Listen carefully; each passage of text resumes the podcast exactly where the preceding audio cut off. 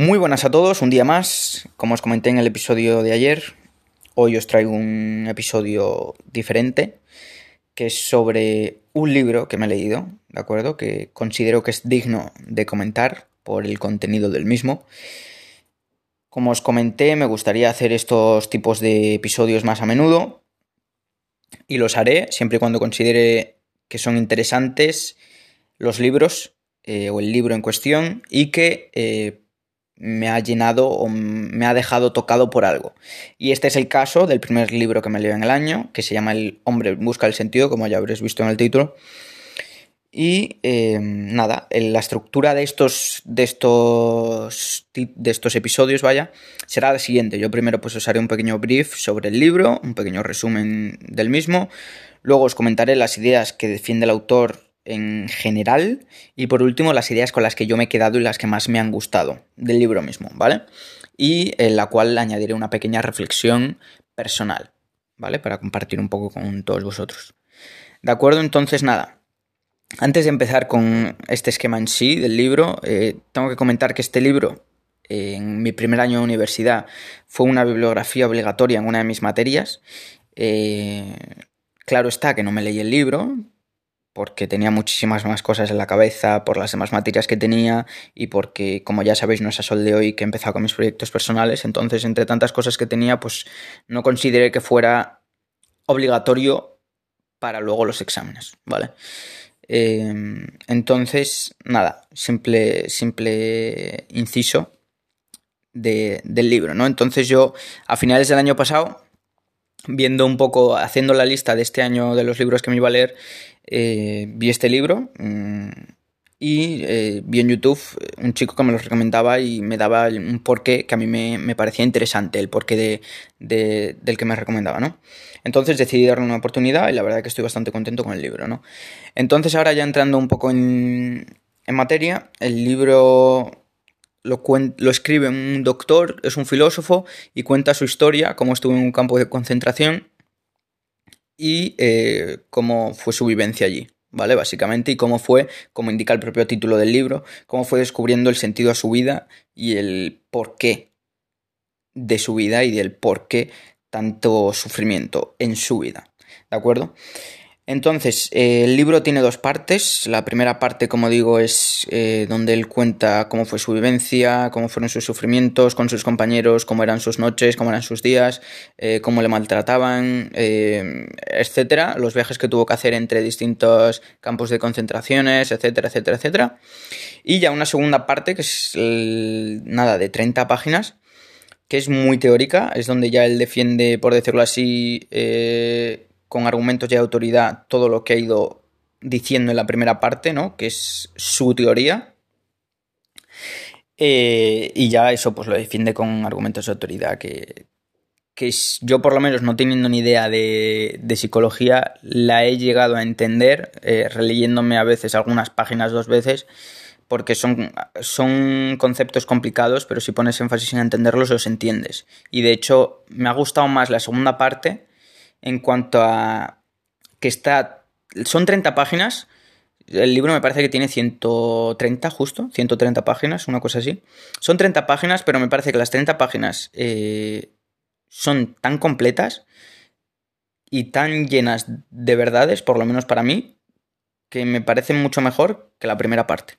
¿De acuerdo? Porque además añade, añade la primera parte, o sea, está como defendiendo la primera parte y además de eso te está añadiendo mucho más cosa eh, basada, pues eso, en conceptos eh, de autoridad.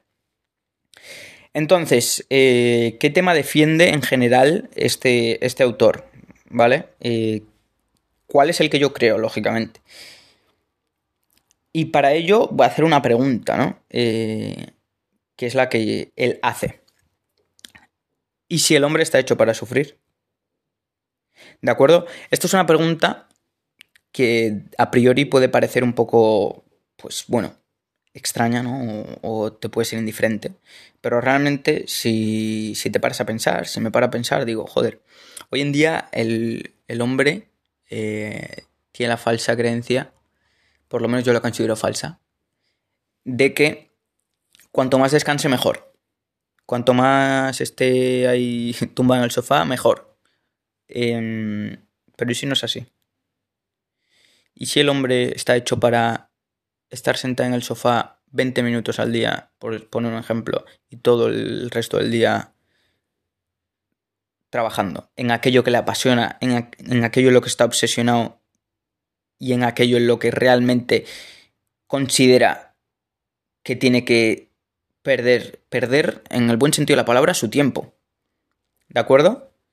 ¿Por qué no está hecho para sufrir? O sea, ¿por qué está hecho para sufrir el hombre? ¿Vale? Entonces, em, este, es, este es el tema principal, vaya, básicamente, que defiende la autoría, me parece súper interesante. Porque este año, como os comentaba, pues yo ya lo, lo había empezado motivadísimo y súper a tope y súper a full. Y es como que este tema principal que defiende él, como no sé cómo explicarlo muy bien, voy a intentar explicarme lo mejor posible, como que me ha llenado todavía más para decir, joder, es que es cierto, o sea, ¿por qué ¿Por qué decimos, bueno, voy a trabajar cuatro horas y voy a, descansar, y voy a descansar diez? ¿Por qué? ¿Por qué no trabajas diez o catorce y descansas una? Y eso me ha llevado a pensar que, joder, es que realmente si no estás haciendo lo que realmente te gusta lo que realmente te apasiona, y repito, lo que, con lo que realmente estás obsesionado, difícilmente vas a querer hacer eso que es lo que le pasa a muchas de las personas ahora mismo en la vida. Si no estás haciendo eso realmente, lógicamente que no vas a decir voy a, voy a trabajar 20 horas, 15 horas que tiene el día y el resto pues voy a hacer otras cosas que también me ayuden a desarrollarme a mí como persona. Por ejemplo, si no, te estás, si no estás haciendo lo que realmente te gusta a ti, no vas a tener eso, no vas a tener ese coraje para hacerlo. Simplemente así. Entonces, eh, realmente interesante esa reflexión, muy, muy, muy interesante. De hecho, una de las, de las frases con las que me he quedado del libro es, eh, dice, responde averigua, no recuerdo ahora muy bien, responde tu por qué y aguantarás casi cualquier cómo. Entonces, esto es reforzando básicamente lo que eh, el tema central, ¿no? Responde o averigua tu por qué el por qué estás haciendo esto, porque imagínate, ¿por qué te estás levantando a las 5 de la mañana? ¿Por qué te estás levantando a las 6 de la mañana? ¿Por qué estás trabajando todos los días 10 horas? ¿Por qué? ¿Por qué quieres llegar a donde quieres llegar? Y aguantarás todo. Aguantarás todo.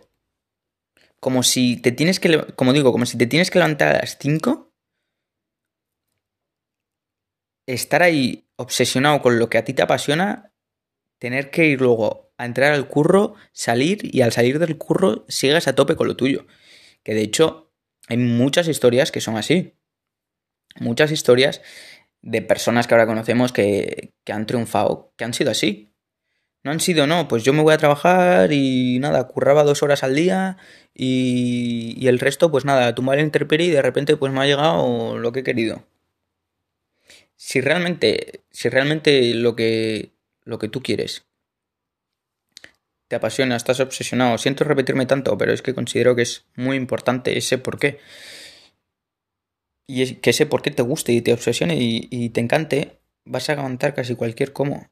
Y, vas a aguantar que el descansar sea. Joder, es que no, no quiero descansar. Quiero estar currando, tío, porque eso es lo que me gusta. ¿No?